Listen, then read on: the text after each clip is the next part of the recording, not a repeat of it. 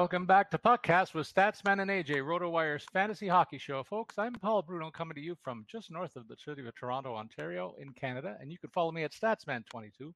My co host, as always, is AJ Scholz. A great follow at AJ Scholz24, based in another hockey mad area in the States, specifically in Sun Prairie, Wisconsin, just very close to RotoWire headquarters over in Madison. Good day, AJ. I want I, I never asked you how far is it from uh, your your home office to uh, the RotoWire headquarters? Twenty minutes. Beautiful. I, I, I love that commute. yeah, yeah. Um, if if I go in, fortunately, we don't uh, we don't have a very strict uh, in office policy these days. So, uh, but go in once in a while see what every you know the couple other people are in in the office are up to and and go from there. Very good. Aj i know you came through with flying colors on your your uh, assignment to do some skiing on behalf of the cause known as als a, dre- deadly disease and you're doing all that you can to raise money and awareness for it. So i want to give you the floor and tell the story of your your day uh, on on your skis yeah, absolutely. So we, um, it's uh, a race known as the uh, American Birkebeiner. Normally a 50 uh, kilometer cross country ski race, uh, but uh, this year, lack of snow, they made just a 10 kilometer loop uh, and and shortened the distance to to 30 kilometers for for myself. So a little bit shorter workload, um, but yeah, got out, was able to to do the race uh, this past week. Uh, my body hurts everywhere. but uh, more importantly uh, than that, we were able to raise, um, for myself individually, raised about $1,700 for uh, the ALS Association. Uh, I think collectively, the whole group, I, I, haven't double checked, but I think collectively, the whole group of skiers at that event. raised somewhere around, I think, around fifteen to, to twenty thousand. Um, so yeah, this was I know, I want to say my seventh year uh, doing the fundraising for that. So obviously a great cause, uh, you know, to get some funds. And, and that goes towards helping people uh, who've been diagnosed with ALS. It goes towards helping ALS research, um, things like, you know, um, you know, wheelchairs for people who've been diagnosed, supports in, in other ways. Uh, so really a, a, great cause and, and probably the only reason that I've, I've done this race I've got six starts, uh, five finishes, including this year. So finish number five. Um, but it was really exciting up there. Uh, if anybody's a cross country skiing fan, uh, you'll have heard the name Jessie Diggins. She's a U.S. Olympic gold medalist. Uh, she did the race this year, was able to do it uh, for the first time. So we got to go out and watch her. And wow, are they fast at that level? She just cruised past this field. Uh, you know, I think she they still did 50 kilometers, and I'm I'm fairly confident she did that in like an hour less than it took me to do 30. So wow, that's insane to watch those Olympic athletes go. So a great time, great cause, uh, and yeah, just hopeful, uh, thankful for everybody that's that had donated along the way. Um, and, and yeah, just fun weekend. Well, good for you, AJ. I'm really proud of you for carrying on that tradition of yours and uh, for a great cause. So kudos to you. You're a champion in that space in my book. Um, partner, we're two weeks out from the trade deadline. And so today we're going to take a, a look at the maybe some of the names that should be talked about and are being talked about in trade rumors, and maybe predict a landing spot or two in some of the cases. But before we get into specific players, I'd like to take a look at our two favorite teams as an example of what those teams might do in advance of the trade deadline. Beginning with the uh, news in Pittsburgh, what can you tell us? I mean, I guess there's been a lot of interest in Jake Guentzel, but uh, recently there was some injury news attached to his name. So doesn't that does that complicate his trade possibilities? And what else are you hearing that the Pens might be considering in advance of the deadline? Yeah, um, obviously that is a big uh, a big problem for for Pittsburgh. He's not expected back. I don't think he's eligible to return till like March 14th off off the top of my head here. Um, so you know that's obviously past the uh, the deadline there. So if somebody trades for him, they'll they'll have to uh, factor that in. As to what the Pens should do, uh, whatever Sidney Crosby says. Uh, honestly, um, you know, I look the goal, the long term goal is to sign him to an extension on July one. That is the long term goal. That's when he's eligible to sign what will hopefully be his last contract. Maybe not if he plays until you know Gordie Howe or Jaromir Jagr 50 50s, but uh, signing Crosby to an extension beyond this one is the priority. So whatever he's willing to accept, if he's willing to call this year a bust, then you know, then you look, you trade, uh, maybe you trade Reilly Smith, who they did just acquire this season. Um, but you know, he would be more than a rental. You'd get two playoff runs with him. Maybe you trade Jake Guentzel. Uh, that would sting, but that's certainly an opportunity. You know, part of the problem for the Penguins is you've got no movement clause, no trade clauses all up and down this lineup.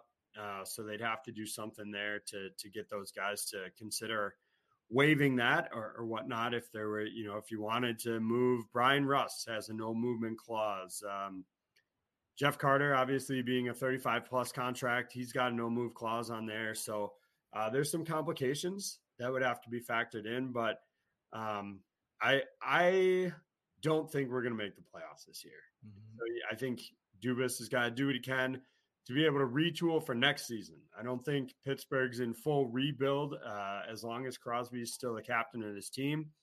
Uh, but certainly a retool, and and you do that potentially by trading away Guentzel, trading away Smith. Um, God, I would hate to lose Bryan Rust, but maybe. Uh, but he's injured too now, so yeah, those are the options, uh, how they lay out. Paul, I'll let you run through what you think uh, Toronto's plans are. I don't think they're quite on the cusp of sellers that uh, Pittsburgh might be.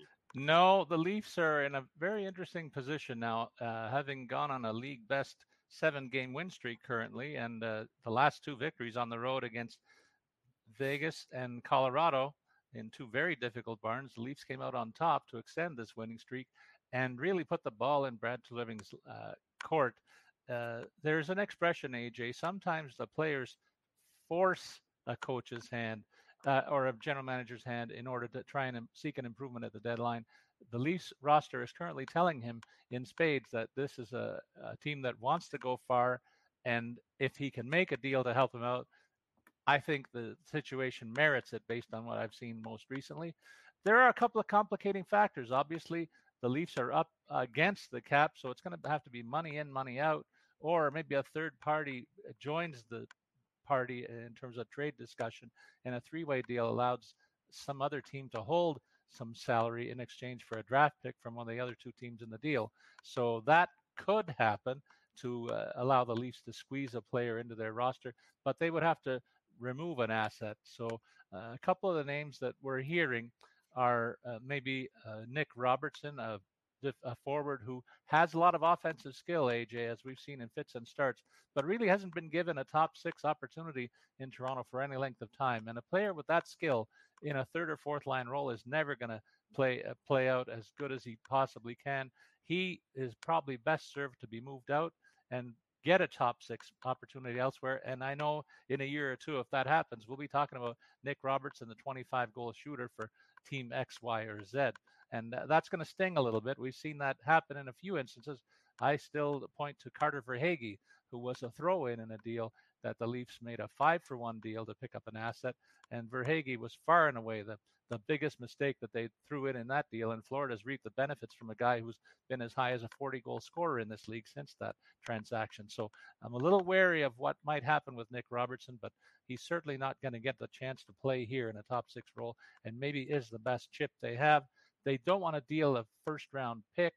They have one this year. They don't. They haven't kept too many of them in recent years, and they don't want to continue that trend unless they can get. I think they're looking for two assets for that for that particular pick. If they can get a forward, cheap forward, maybe a bottom six type, uh, third line center possibility, or a uh, more rugged and rugged individual to add to the snarl in this lineup that we've seen in the last few weeks.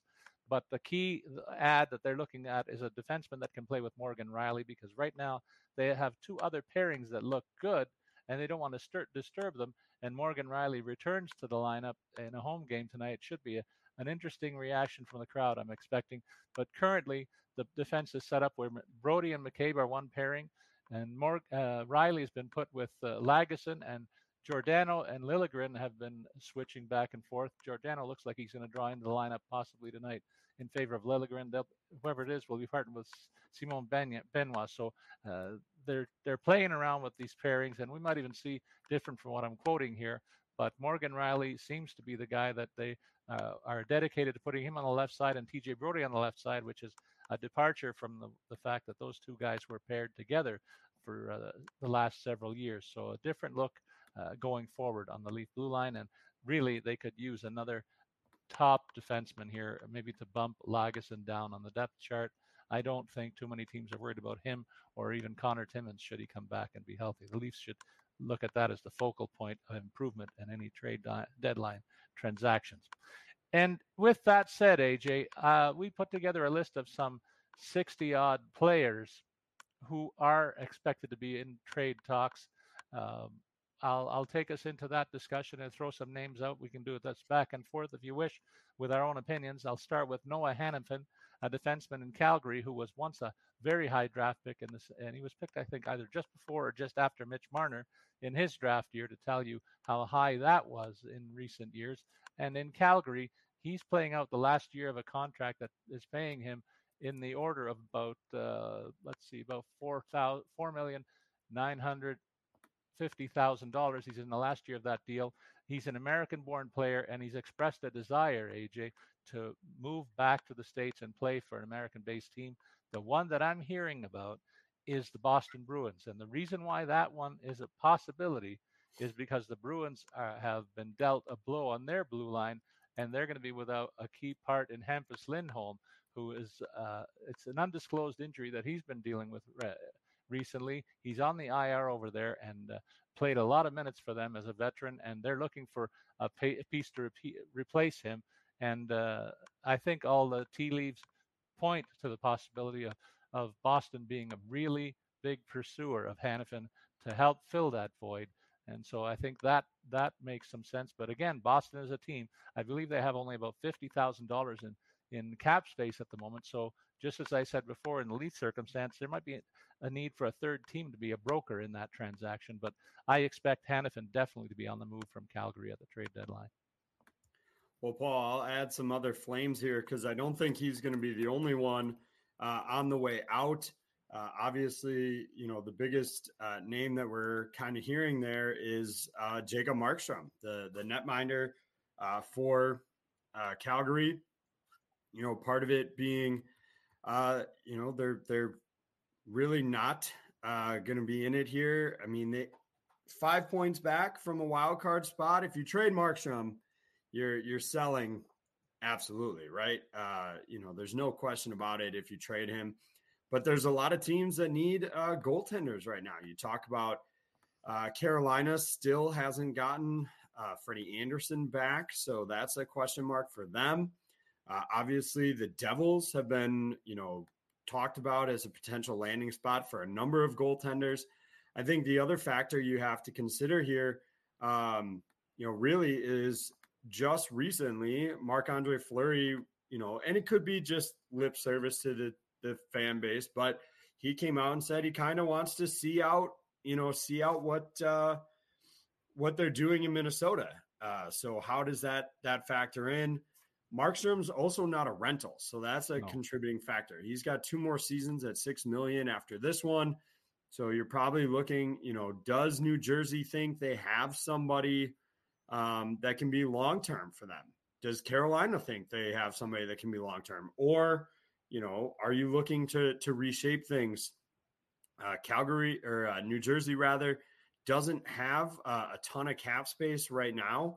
Uh, they do have a little bit of wiggle room if you add in uh, long term injured reserve relief. I, I, actually think they could fit Markstrom under there because Dougie Hamilton is on LTIR. Um, and then the other name from Calgary is Chris Tanev, the uh, kind of, you know, uh, defenseman there. I think he could offer a ton of value, uh, you know, and have a, a really big impact on wherever he might end up a player that uh, you know would bolster the D. Um, you know, contract somewhat manageable. Um, a, a, pure rental at 4.5 million. So maybe you know you can get Calgary to retain half of that. They're not going to do that on Markstrom, at least not half of it, maybe a little bit because of the extra years. But Tanev, that wouldn't be the case. So I think he's an intriguing option. So it's interesting to see Calgary uh, high up on this list. I think any list you find, you'll see Hanifin, Tanev, and Markstrom pretty high up as potential uh, drop points. AJ, uh, to pick up on that Tanev discussion, he's a Toronto native, and in the last few years, the Maple Leafs have made it a point to sign a few of these guys when the opportunity arose, and they are a, a, uh, interested in getting him even as a rental at the moment, but they would like to consider a situation where they might be able to lock him up uh, for future. And so, I think even if he doesn't come here at the trade deadline, that's a name that will be linked to, to Toronto in the off season and I think that eventually they will partner up in a transaction. I fully expect him to be wearing the blue and white no later than uh, the first week of October next season. but I wouldn't be surprised if they get it done earlier. Uh, Every not, player always linked to the Toronto Maple Leafs. That's he, what the, that's what the Toronto media would have you believe. Everybody's he, going to Toronto. He's born in Toronto. He's that elusive right-hand shot. He checks a lot of boxes, AJ, with the toughness that he brings. The only wild card with him is that he, because of the game that he plays, very physical in nature and a shot blocker extraordinaire, he gets injured a lot. And so I would be tempering my enthusiasm for a guy who's in his mid 30s, uh, early 30s already, and a lot of miles on that chassis. So uh, while I I do like the idea, I wouldn't overpay in that circumstance. That brings me to a discussion partner of uh, a forward that I think is linked to Vegas, and I'll mention it's Pavel Buchnevich of the St. Louis Blues. He is in a situation where he's probably not going to make the t- the playoffs with the Blues, but uh, a team like Vegas is a, one that makes a lot of sense for me because they are really ravaged by injury. They're missing Stone and Eichel at the moment. And Buchnevich is playing a very strong season for the Blues. He's got one more year with a $5.8 million cap hit. And I know that Vegas is a team that has some cap issues as well, but uh, that's a name that I'm hearing linked to the defending champs and uh, would help bolster their offense. Buchnevich is a guy that can play any of the three forward positions. So that flexibility also makes him attractive to not only the, the Knights, but a lot of other teams in advance of the trade deadline. So uh, is probably in the top 10 of most people's uh, trade watch lists in advance of this uh, off uh, this trade deadline. I'll mention uh, a couple other forwards, AJ Vladimir Tarasenko for Ottawa. The Senators are not making the postseason. And so Tarasenko becomes an interesting possibility. He's a guy that has tons of skill, built like a tank himself, and uh, could be expendable in the Ottawa circumstance because he is on the wrong side of 30. This team is is in the middle of a rebuild, and he's playing out a contract, a hit of five million dollars at the trade deadline at the age of 32. So it might make sense to, for him to be moved on to a contending team and to see what Ottawa might be able to reap in terms of assets coming back the other way. But this is a guy who is a couple of years removed from being one of the more dynamic and rugged uh, power forwards in the NHL. And I think there's some mileage left in that tank. Another guy, speaking of tanks, Frank the Tank Vatrano. That nickname was hung on him uh, at the uh, at the All Star game. In fact, AJ and uh, people were admiring his offensive skill and uh, and it's been on display for years. He's power play specialist and he's got some physicality to him, playing out the string in Anaheim, so that makes him another expendable piece there. And I think the Ducks are looking to parlay him into future assets to go with a youth movement that's under underway there, and a team that's looking to bolster their top six and power play would look at Vatrano, who has carved a career as a power play specialist. So, uh, what we're tr- trying to do in this segment for our listeners is a bit of a departure from what we've done in the past. We'll get to the meat and potatoes of our normal uh, processes in a few minutes, but I just we just want to give you a sense in the first of two installments this year, this week, uh, and we'll do another one next week, uh, right up hard against the deadline with rumors that are linking players, and we'll just going to continue down a couple more players, AJ, on this list before we uh, get back to our meat and potatoes and talk about the hot players of last week. So I'll throw it back to you. Well, you mentioned uh, guys that could be headed to Vegas. One name that's been tied to Vegas is uh, Reilly Smith, actually who was uh, acquired by the Penguins from the Golden Knights in a trade last season. His pace has been a little bit off. Uh, com- well, all right, I'm being generous. A lot of bit off from last season.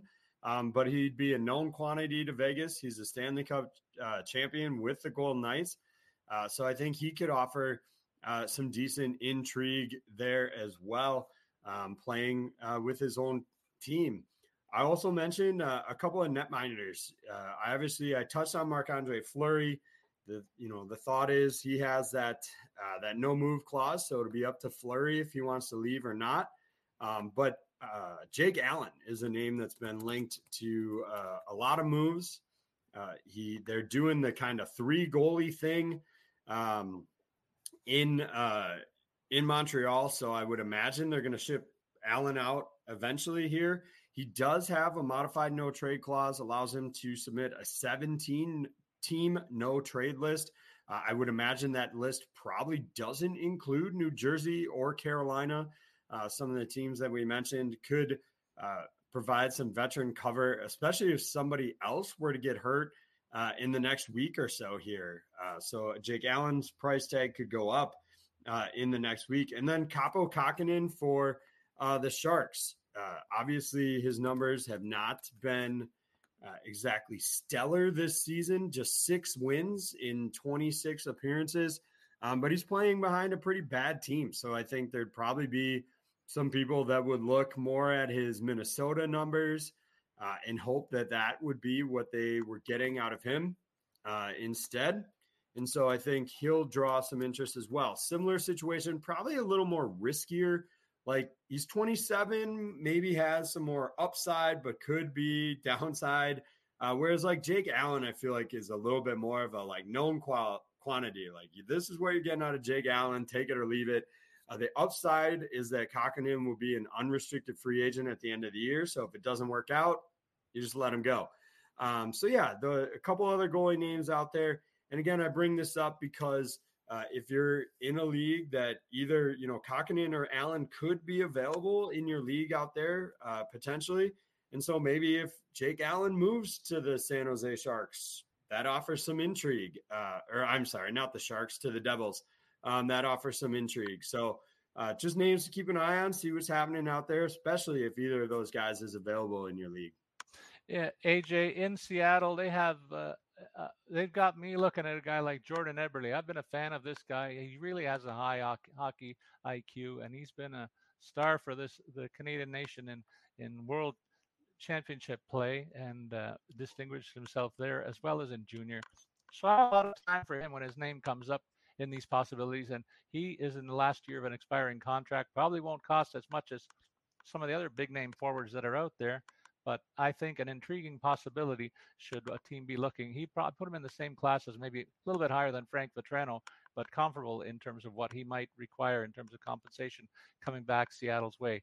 And we mentioned that there are a number of defensemen that are being sought at the trade deadline, and uh, we didn't mention Sean Walker in Philadelphia. This is a team that might make the playoffs, so I wonder if that that ha- that has a part to play in his possible availability. But he's a guy that's a good two-way defenseman, plays with some physicality, and a lot of teams are scouting the Flyers right now, and he's one of the targets. Even Nick Seeler, uh, his defense partner, they're talking about them in a package deal, if you if you can believe that, to be moved out of Philadelphia should they want to look in that direction. And then in addition, uh, I'll throw Matt Dumba's name. You mentioned Minnesota is a team that is probably going to be linked to some rumors, and I'm surprised about Fleury's status that you uncovered. I would wonder why he wouldn't want to go to a contending team. Maybe it's more of a family related decision there. You might want to shed some light when I throw it back to you. But in the meantime, certainly D- Matt Dumba is a guy in Arizona who might be a consideration to be moved uh, in at the trade di- deadline uh, as another right shot defenseman. It seems like that's the the target that a lot of teams are looking at AJ to build to build up their top four. He's been linked to the Maple Leafs as well. And uh, Ilya Lyubushkin, a big time baggage master, very physical defenseman in Anaheim. He uh, he played in Toronto before, and a lot of people noticed that he liked to be physical and was a good shot blocker. So I expect Anaheim to move him at the deadline to a team that's looking to bolster their defense. Maybe a team like Tampa, they are missing uh, Sergachev in their lineup, they probably have to aim a little bit higher than Lyubushkin, and maybe they'll go after one of the big boys. It could be a player in the Noah Hanifin sweepstakes themselves. And you mentioned uh, Jake Allen, a three-headed monster in net for the Montreal Canadiens. I think they've got to move him at the trade deadline. It wouldn't surprise me at all that they do. Uh, you are familiar with a Jake Jason Zucker, AJ. He's in Arizona. What would he bring to the table for a team that's looking to pick up a player of his uh, his uh, stature? Well, I think in in Zucker you're getting, um, you know, I know he plays top line uh, minutes in Arizona. I think somewhere else you'd probably go more middle six. Um, he's certainly not helped his price tag recently. Uh, no goals in his last eight games, and that's indicative of really, you know, his last several years. Um, you know, I think there's uh, streaks in his game. He, you know, hard worker uh, by all accounts, great teammate, all that stuff. Um, but very streaky in terms of fantasy production. So you would kind of hope to get him on, uh, you know, like a, a high end uh, versus, you know, possibly, you know, lower, uh, lower tailspin there, like the one he's currently on. So, uh, yeah, a streaky player with some, uh, with some decent upside. AJ, I want to finish with look at one more player that I want your opinion on, and I'll come up with my own. Anthony Mantha is a guy that's intrigued me for years since he came into the league. I always thought he was going to be uh, in eh, Ovechkin's shadow, and that's the way it's played out in Washington since he uh, joined this team. But I have a lot of time for him because he also checks a lot of the boxes that I look for in terms of size, strength, uh, good offensive skills. He's uh, going to hit the 20 goal mark again for a Washington team that's in rebuild mode. He's playing out the string on a pretty high price tag of $5.7 million. I submit to you that in free agency, he's not going to get that kind of money, but uh, it could be a useful piece for a team that's looking to fill out a top six. This guy can be uh, a shooter in, in the right situation, uh, from my point of view. What do you think about him? Yeah, absolutely agree. He's overpriced um, at his at his current market value you know, he hasn't hit that 20 goal mark uh, since 2018 uh, when he was with the Red Wings. Just, you know, hasn't found uh, the same goal stride. Now he has been hampered by injuries since joining Washington. Uh, in fact, you know, the for the last couple years in Detroit, he only played like 40 games uh, in those two seasons. And so, yeah, definitely kind of an injury prone player. Um, at, at times of his career. He's he's played most of this season. Um, looks decently good. I think you need to have a spot available on one of your power play units uh, because if you're not giving him power play opportunities, I'm not sure he's going to produce at the level you want him to. Um, so if if Washington's willing to retain some salary um, and you could get him closer, roughly about three million, I think he makes sense in a top six role. Uh, and then he hits the market next year. And I agree with you. I don't think he'll get that 5.7 million annual, but you never know. This is going to be the off season of the first big cap jump in, you know, three, four years. Uh, teams might go out and just start spending money like crazy. So it, it's possible with the cap jump, but I, I certainly don't think he should. But as far as a trade piece, uh, I would see it if if Washington's willing to retain some salary. And I don't know why they wouldn't. Uh, it's not like that would cost them anything beyond this season. AJ, we've hit on a number of players that are going to be causing some buzz in the trade deadline. We'll do some more of this next week. But at this point in time, we're going to take a break and we'll come back with our meat and potatoes in terms of hot players last week, uh, cold players, and uh, injured players, injury updates, and as well our DFS portion. You're listening to RotoWire's podcast with Statsman and AJ. We'll be right back after these messages. We're driven by the search for better. But when it comes to hiring, the best way to search for a candidate isn't to search at all. Don't search match with Indeed. Indeed is your matching and hiring platform with over 350 million global monthly visitors, according to Indeed data, and a matching engine that helps you find quality candidates fast. Ditch the busy work. Use Indeed for scheduling, screening, and messaging so you can connect with candidates faster. Leveraging over 140 million qualifications and preferences every day, Indeed's matching engine is constantly learning from your preferences, so the more you use Indeed, the better it gets. Join more than 3.5 million businesses worldwide that use Indeed to hire great talent fast. And listeners of this show will get a $75 sponsored job credit to get your jobs more visibility at Indeed.com slash BlueWire. Just go to Indeed.com slash BlueWire right now and support our show by saying that you heard about Indeed on this podcast. That's Indeed.com slash BlueWire. Terms and conditions apply. Need to hire? You need Indeed. When you need mealtime inspiration, it's worth shopping Kroger, where you'll find over 30,000 mouthwatering choices that excite your inner foodie. And no matter what tasty choice you make, you'll enjoy our everyday low prices, plus extra ways to save, like digital coupons worth over $600 each week. You can also save up to $1 off per gallon at the pump with fuel points. More savings and more inspiring flavors make shopping Kroger worth it every time. Kroger, fresh for everyone. Fuel restrictions apply. Hey, it's Kaley Cuoco for Priceline. Ready to go to your happy place for a happy price? Well, why didn't you say so? Just download the Priceline app right now and save up to 60% on hotels. So, whether it's Cousin Kevin's Kazoo concert in Kansas City, go Kevin, or Becky's Bachelorette Bash in Bermuda, you never have to miss a trip ever again. So, download the Priceline app today. Your savings are waiting. Go to your happy place for a happy price. Go to your happy price, Priceline.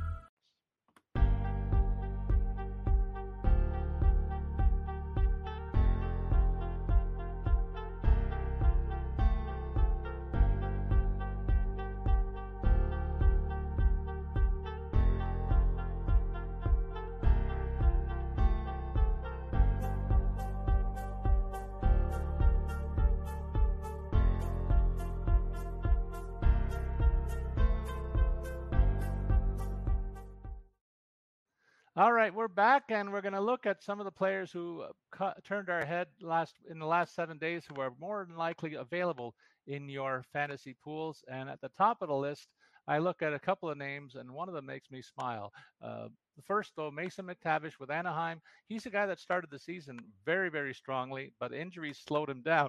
He's picked it up again in the last seven days and leads the pack here with two goals and four helpers. A two position guy if you're in, you got injury up front. This, this is a guy in a good situation. They're playing the heck out of him, and they're going to probably wear him out the rest of the season. AJ in a top line role and top power play role, and uh, he's going to be one of the leaders of the future. So McTavish might be a really good ad in your fantasy pools. And ditto for Tyler Bertuzzi here in Toronto. He's been maligned for much of the season, mostly because of a $5.5 million contract hit uh, on the one year that he signed with the Maple Leafs. But of late, we're starting to see some real good play out of him at climax with a three goal effort on Saturday against no less than the Colorado Avalanche. And he's been elevated to a top six role and uh, first string on the power play at the expense of John Tavares. He's now holding that net front presence on a Leaf power play that is uh, battling Colorado for the top rung in the entire league. So a good place for him to be. And as long as he's getting that look on the power play, you can bet that the points will come for him. And I think he's shed the unlucky uh, st- streak that he started the season with. So two very sound offensive additions right at the top of the board. AJ, what say you about a couple other guys on this list? I'm going to mention a, a younger guy uh, with uh, Columbus, just 6% ownership right now. Dmitry Voronkov. I think I said that correctly, but uh, um, you know, beautiful, beautiful, beautiful enunciation. I would terrible at it, but I do my best here. So uh, he's uh, been on a, a, bit of a tear since about mid January here. Nine goals in 14 games, uh, four of those coming with a man advantage. I love the shot numbers for this guy. You're talking over that stretch 44 shots on goal. He's got a nine in there, a seven in there just this past weekend, a lot of threes. Uh, so it's not necessarily a boomer bust. There is, of course, you know, the occasional zero one, but uh, his shot volume is great. Playing second line center for them right now, in part because Fantilli is out uh, and and not expected back till the end of the month. Um, they've got him up there with with Marchenko and, and Chinakhov, so really uh, a great spot I think for him. And uh, at just six percent owned, most people should be able to go out and find him available in their leagues. And I think he'd be a great addition, even playing on a Columbus team. You're going to find diamonds in the rough sometimes on these, uh, you know, struggling teams. But I think he's been producing a lot of offense and is worth a, a considerable look here. And AJ, with the Rangers, Alexi Lafreniere is playing top six minutes, and he's doing it with, with some good results here. Last week, three goals, 15 shots on goal in the four games that he played. So he's looking like a top uh, draft pick finally and paying some dividends for the the Blue Shirts, who are one of the top teams in the league. A good position for him to be in uh, in that top six, surrounded by some pretty skilled players. So a sensible ad for me. He's owned in 44% of leagues out there. That number should be a little bit higher. We touched on the fact that the Vegas Golden Knights are an injury-riddled team with a couple of big names missing from the lineup. That's afforded Mike Amadio to take a second line role, and he paid dividends for the Knights with three goals last week and 12 shots. A guy who plays a rugged style of play and uh, really represented in the four games that he showed up for. His ownership is extremely low and should be available in most formats and a sensible grab for a guy that could see power play time even in the in the Vegas mix. AJ, take us into the defensemen that topped uh, the list this past week. Yeah, absolutely. So, uh, you know, number one up here for us is is Alec Martinez. Five goals this last uh, this last week in four games. Really uh, fantastic week for him. Uh, you look at the numbers, uh, or five assists rather, not five goals. That would be incredible. Um, five assists. Uh, both the games that he picked up assists. So he had a three and assist game and a two assist game. He did see a little bit of power play time, not a ton, um, but that's not generally been his role. You look over the last seven games, uh, he's gotten power play minutes really substantially in one of them. Uh, you can maybe say two, uh, but obviously they're you know they got Shea Theodore back. Uh, I think that's going to impact uh, his power play ice time tremendously. Shea Theodore has actually been uh, you know similar, five assists in in his three games back from injury. So while Martinez is on this list, could be available. I'm not sure it's a production level that's necessarily going to continue. Um, one name that's also on this list that I'm going to caution again against is Timothy Liljegren uh, because he's hurt. Uh, yeah. Liljegren will yeah. not play tonight.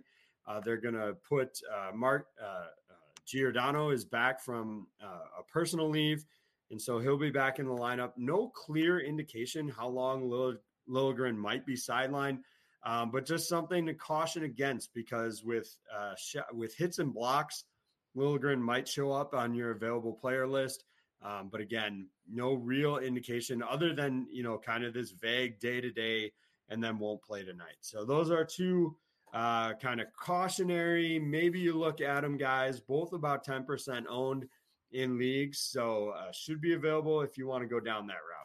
And AJ, there are a number of other players that might make a little more sense than a Liljegren type, considering his injury status. For me, the top of the list is uh, K'Andre Miller, a guy with the Rangers playing first pairing minutes right now and he loads it up in terms of hits and block shots, and he's on a rampage in both uh, of those stats, as well as picking up a couple of assists while averaging almost 20 minutes a game in the four games that he played last week. So I have my eye on him.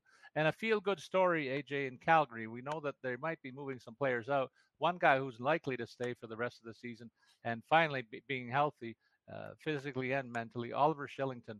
He uh, played upwards of about 16 minutes a game last week came, came up with two goals and one helper. And I think if they move out a couple of the other names that they're talking about, his role will only be increased down the stretch. So could be a sneaky good ad if you're looking to help yourself with a guy who has some offensive chops and could find himself uh, as a point man on their power play. Even that's how good his situation might uh, might become.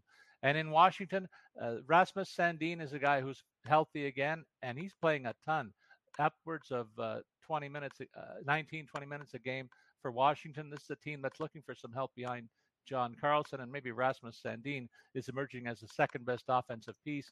That will get him some offensive minutes on the power play for the Caps behind Carlson as well, possibly second power play quarterback, if you will. And not a bad circumstance because Washington's prided themselves on a very good uh, special teams attack uh, for the past several years. And now it looks like Sandin could be getting some reps in that space. One more name that I want to throw out, and that's uh, Mattias Ekholm for Edmonton AJ, another guy who is a stat stat sheet filler with hits and block shots. And with the potent Edmonton offense, this guy gets a lot of offensive zone starts with some of the big boys up front. And that afforded him four assists last week. He's owned in 50% of leagues and playing again around the 20 minute mark per game. Uh, do you want to add any more, or do you want to take us into the the range of goalies, all of them that played last week? Yeah, I'll, I'll jump into the goalies, but I'll I'll start with a name that's only uh, we're showing only 63% owned in leagues, and that's Alex Lyon for Detroit. Uh, the Red Wings have been uh, really making a push here.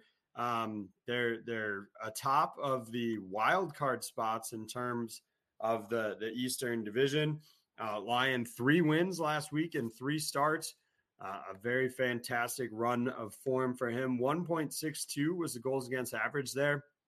I think he'll continue to see a lot of the workload there. There's no reason not to.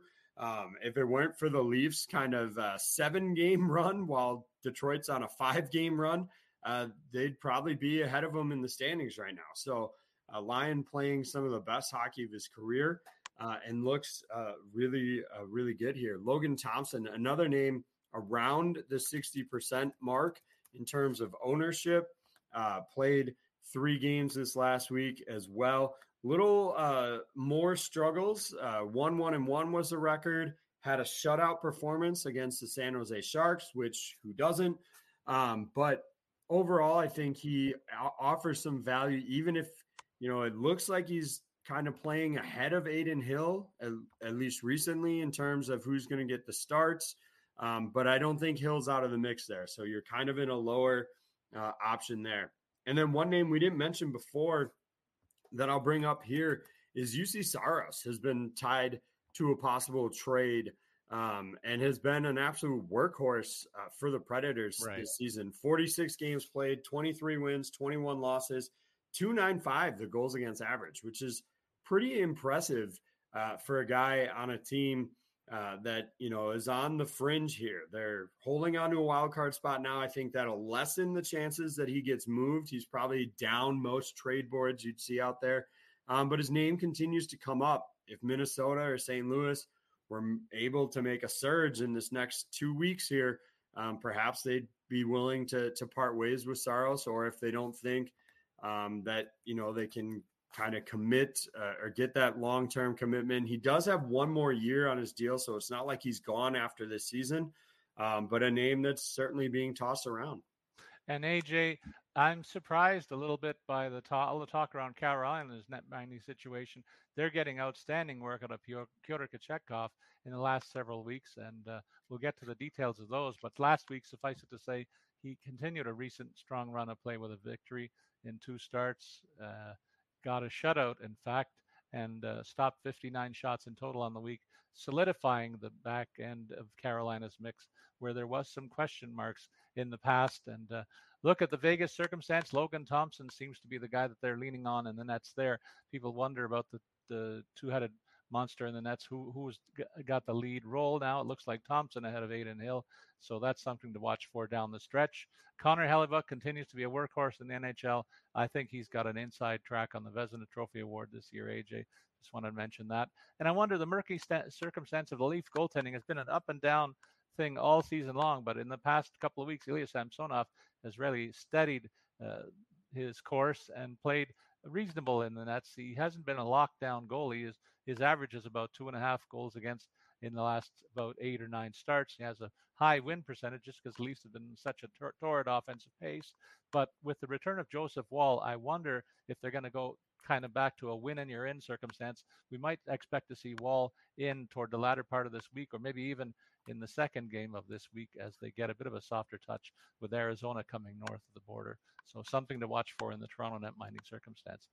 What about the top added players, AJ? And um, uh, we'll talk about a couple of names on that list. Who do you like there? Well, at the at the top, uh, name that we've mentioned a couple times on this list, Gabe Vilardi, uh, went up another ten per uh, ten points this last week, uh, up around fifty percent. Continues to see those top six minutes uh, with you know Mark Scheifele and Kyle Connor. Um, you know, yeah, there might be uh, some slumps in there. You know, you look at the kind of from pre-break through the All-Star break, and then the first couple of games back went pointless in five games. But now he's got multi-point games in four of his last five, five goals, five assists, eight of ten points coming on the power play. There's a reason we've been talking about this guy. There's a reason he has a big jump. If half of leagues don't have this, or if he's available in half of these leagues, you are missing out on something here. And Gabe Vilardi, yes, you have to ride out those slumps; they are going to happen. Um, but he's been playing just fantastic hockey right now. Uh, we expected this other one, Sean Monahan, getting about a 10 point jump here as well. That obviously a factor from the move to, to Winnipeg. It certainly uh, looked pretty decent for him right now. Five goals in his last eight games. Uh, he was dealing uh, with an illness that cost him to miss their last game, but he's on the ice this morning. Looks like he'll probably play tonight. Um, so, again, Monahan uh, should be available in almost any format. He's only about 30% owned from what we're seeing. So, those are two names that I see at the top. There's a third here, Paul, that maybe you want to talk about. Well, Bobby McMann has been on fire for the Maple Leafs and playing alongside John Tavares in the rejigged forward lines. Tavares playing center on that third unit and surrounded by a couple of youngsters there. But McMann is the guy that's catching everybody's eye right now, filling the net offensively, playing a rugged style of game. I love what I see out of this guy, and uh, I wonder how big the salary increase is going to be. He's playing on a, a pretty much a league minimum deal, and it will be a UFA at the end of the year. I hope he really likes it here because otherwise he could command some bigger bucks in free agency in the offseason. But in the meantime, looking really good uh, alongside the Leaf captain. We mentioned a lot of talk about the Philadelphia defense. There could be some moving parts there with Nick Seeler maybe out the heading out the door of the trade deadline. In the meantime, he's only owned in 32% of leagues, and that jumped 6% for a guy who's uh, producing more regularly and uh, been a good two-way blue liner for them. Ditto for Thomas Harley in Dallas, playing second fiddle to Miro Heiskanen. Still not owned in about 35% of leagues out there, despite a very strong offensive season for him. You can say the same thing about Travis Sanheim in Philadelphia. He's owned in 64% of leagues. I wonder what the other 36 are thinking about. It did jump 4.5%, and uh, Sanheim is a guy who figures to stay in the Philadelphia circumstance long term. And how about a guy who caught a lot of eyes uh, on the weekend? His number was uh, celebrated uh, in Chicago for years, but he went back to the Hawks stadium for the first time since the deal to Detroit, and he showed well. He got an overtime winning goal. I'm talking about Patrick Kane. All of a sudden, his ownership has spiked to up to 78%. That leaves 22%. And I'm wondering what those people are thinking if they watch the same game that I did. That Kane looks to be dead eye shooter as usual and got a second overtime winning goal in the past week and really a key player in Detroit's surge toward a possible playoff spot. A great story being written by him in Motown. AJ, anybody else on this list, or do you want to talk about some of the injury news before we go into our DFS? Yeah, I think we'll we'll jump over to the injury news here. Um, you know, kind of just looking at at some of the latest and greatest hits. Um, Jack Eichel is skating today. They said he could return at some point during the trip, uh, potentially. No uh, clear timeline on that. It's a pretty lengthy trip. It's like a five game uh, road trip, so it'll take him into next week. So just because he's skating doesn't necessarily mean he's going to be back uh, this week. You've got Rasmus Ristolainen uh, was placed on injured reserve. Uh, no clear timeline on his return. He's been out of action since uh, since uh, mid February. Uh, Bryan Rust suffered an upper body injury over the weekend, not traveling with the team, so he'll miss at least four. I suppose he could meet up with them at, at some point, but overall, um, that's a blow for for them as well. One uh, good news uh, Val Nichushkin was cleared by the player assistance program to resume practicing with the team. He's still in what they term the follow up care phase. So it doesn't mean he's ready to play yet, um, but he should be back at some point, I would guess, in the next week or two. Um, so, real good news for both him personally and for the Colorado Avalanche. Uh, TJ Oshie, a, a bad news situation considered week to week uh, and has been placed on injured reserve as well with an upper body injury there. And then I'll throw in one kind of unknown right now. We haven't heard any updates on this. Jeff Skinner was going to get an MRI before the club left for its two game road trip uh, today. No uh, update on that, but certainly if he's undergoing an MRI, probably not playing tonight, although that hasn't been confirmed. Uh, but definitely some concern there on Jeff Skinner and, and what uh, is happening there. Paul, kick it to you. um, for any other updates you want to touch on. Yeah, there are a couple, and they're linked to the long-term IR possibility that uh, may be attached to one or both of these players. Certainly, Mark Stone is out of the lineup in, Van- in Vegas with an upper body injury. He's deemed week to week, and there's been rumbles that they might not get him back into the postseason. Or, wink, wink, are they holding him out until the the postseason be, eh, so that they can get somebody else into the lineup in free agency? And that might be a circumstance that Boston is looking at. I mentioned that they would love to get a guy like Noah Hanifin in the lineup. That's partly because we raised the point that Hampus Lindholm is expected to miss at least four uh, missed the last four games, and it's an undisclosed injury. And what I'm hearing is he could be out for a while. Maybe that's to the end of the regular season, and that might open the door to getting a guy like Hanifin in the lineup. And can you imagine if they can play Hanifin and Lindholm on the same roster? That'd be a real bonanza for the Bruins. Uh, tough news for the Dallas Stars. Tyler Seguin has played a key role for this team for a long time, and he's dealing now with a lower body hurt and deemed week to week for a team that's in contention for the top spot in the division. That's a tough blow for them. We mentioned teams that could be in the goalie hunt. I think front and center has to be the New Jersey Devils, and it's got to be because they can't seem to figure out what to do in the nets, and that's been made worse by the fact that Vitek Vanecek, who has ha- had played a large share of the goal uh, goaltending assignments before he went her, uh, the IR with a lower body injury, he's out for the foreseeable future. The Devils need a goalie, and I fully expect them to be in the hunt in trade talks uh, as the deadline approaches because of that circumstance. And one final note that I'll make Jamie Drysdale, who was acquired by Philadelphia recently, is now dealing with a shoulder injury that could be a long term injury. We saw what it did to a couple of guys in the Florida uh, defense last year. They were out for six months. I don't know that that's the situation with Drysdale, but certainly the week to week designation is not an encouraging sign for the Philadelphia stalwart who uh, was expected to be a new leader on that blue line. So that's a look at uh, the nuts and bolts of what we normally do in weekend week out to get you ready for your fantasy hockey uh, rosters on the whole of the regular season. Now we're going to turn our attention to the DFS portion of our show where we look at what's happening on what we expect to happen rather on tonight's schedule. It's a 12 game slate, AJ, and we'll break down our best picks on DraftKings where you'll take us there first, and then I'll follow up with my best bets on FanDuel. Well, I went uh, a little bit what I would deem uh, boom or bust here and, and picking some spots uh, based on some team stats. Uh, so I started by going big, and I'm, I'm going to shuffle up how I do this a little bit. I'll try and keep it clear, but my high price tag guys uh, starts with Jack Hughes, 9,000 tonight. New Jersey going up against San Jose. You got to find somebody on that team to get into your lineup. Uh, I decided to go big and pay for Jack Hughes.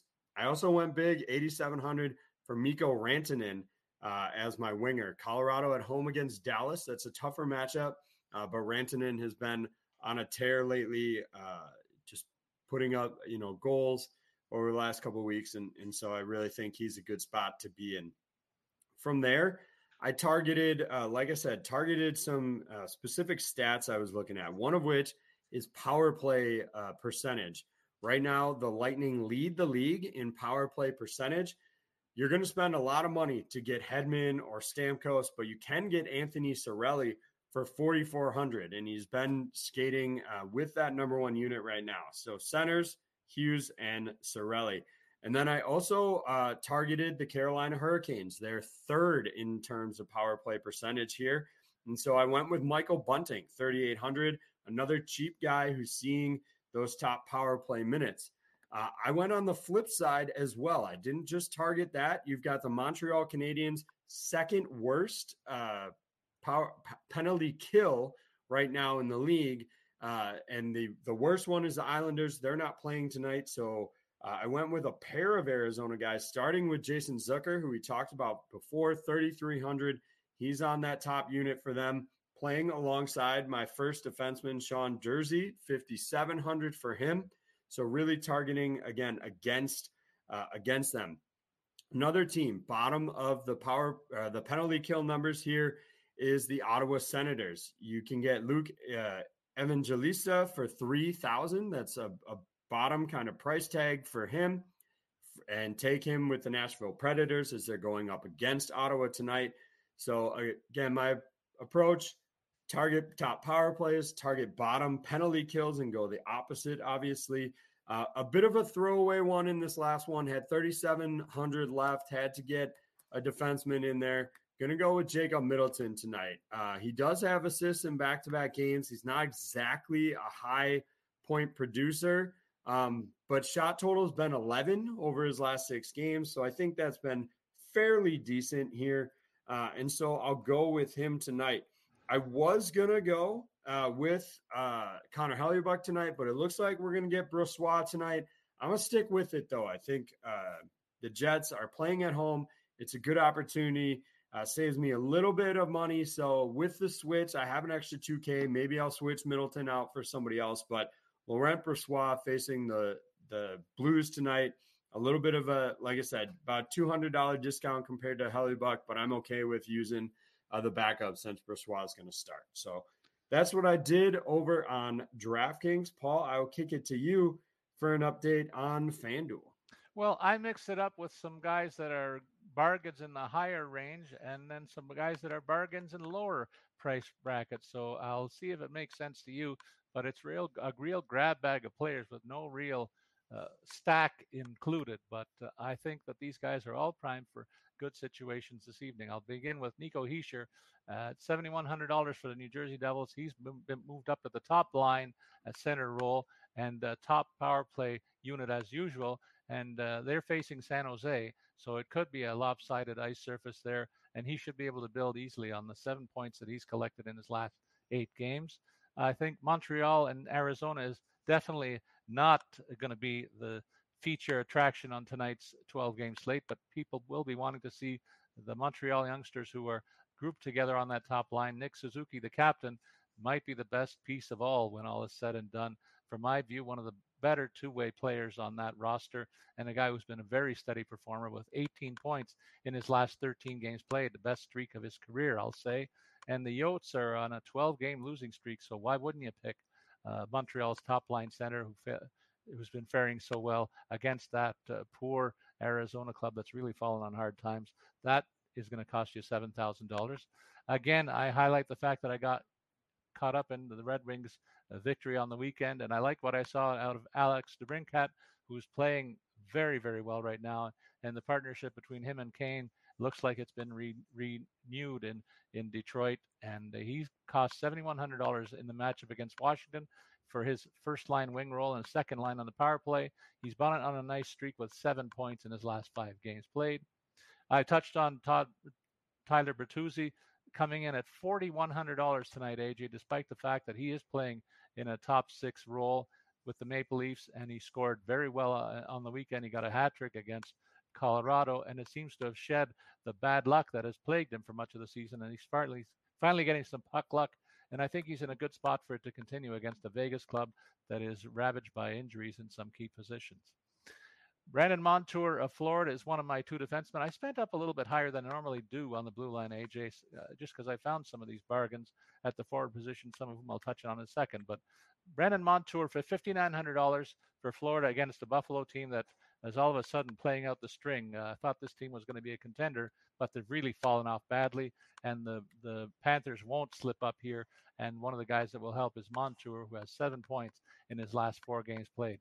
Uh, this is not a shot across the bow, AJ, against you, but I had to look at Quinn Hughes uh, for seven thousand dollars. I I said I don't normally spend up for defensemen, but Vancouver is a juggernaut offensively, and I didn't like what I see out of the defensive side of the puck in Pittsburgh in their last game. Despite Me either.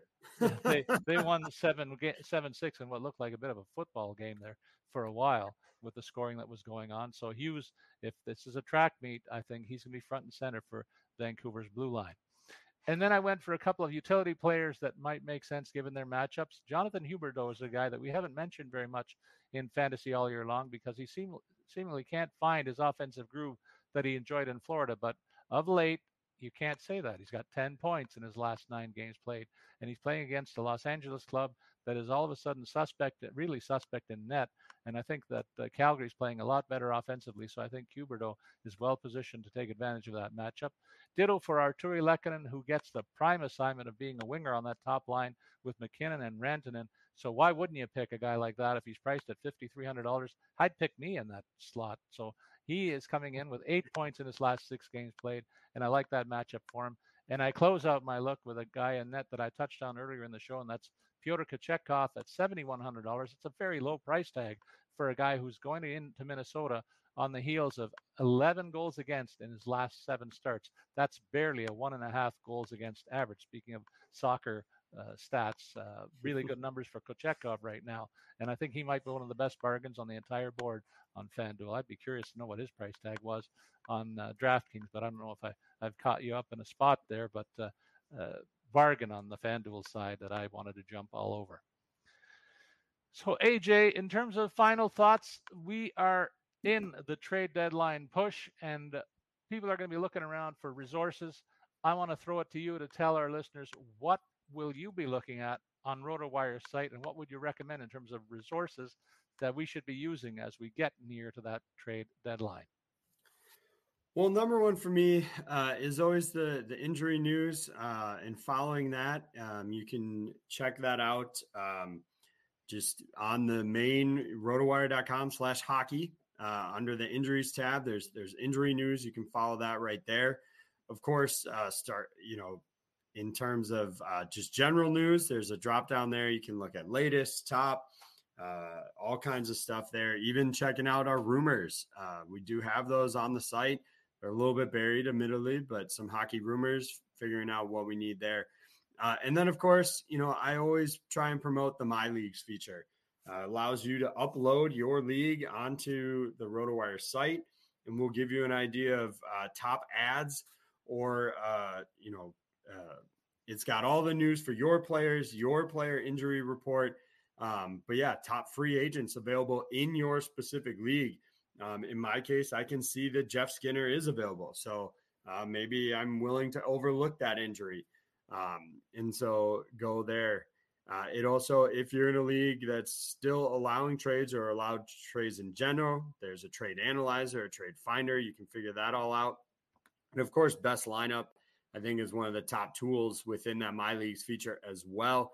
It'll help you figure out uh, who's the best uh, players that are on your team uh, that you should be putting in your lineup. If you've got, so here's a decision I have to choose between John Tavares, Dylan Larkin, and Anthony Cirelli. So I can use that best lineup feature and figure out which of those two guys I want to put in uh, to my lineup there based on RotoWire projections. So those are some of the top features in terms of managing your league.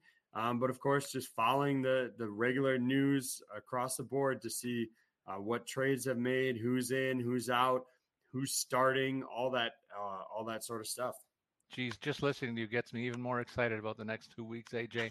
and we're gonna we're gonna hit hit up our, our, listeners with a second look at the trade deadline list that we compiled here, along with rumors about where some of those players might be linked to in, uh, in kind of the hi- highlight of next week's show. But we'll also continue to look at players that can help you in building out your rosters. And uh, by all means, if you want to send your possible trade uh, situations in your respective leagues, we encourage you to follow us on Twitter, where you can find me, Paul Bruno at Statsman22, and you can find find A.